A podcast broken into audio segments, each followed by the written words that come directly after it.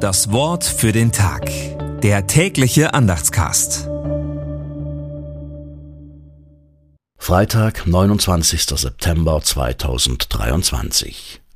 So wie der Menschensohn nicht gekommen ist, dass er sich dienen lasse, sondern dass er diene und gebe sein Leben als Lösegeld für viele. Matthäus 20, Vers 28. Gedanken dazu von Eckehard Graf.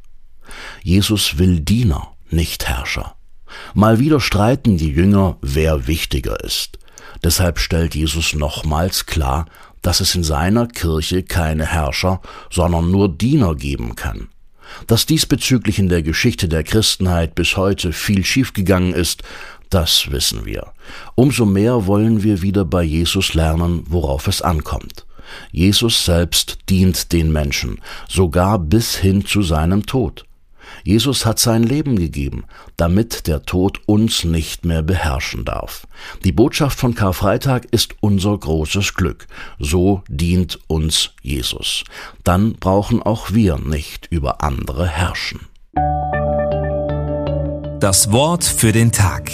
Der tägliche Andachtscast.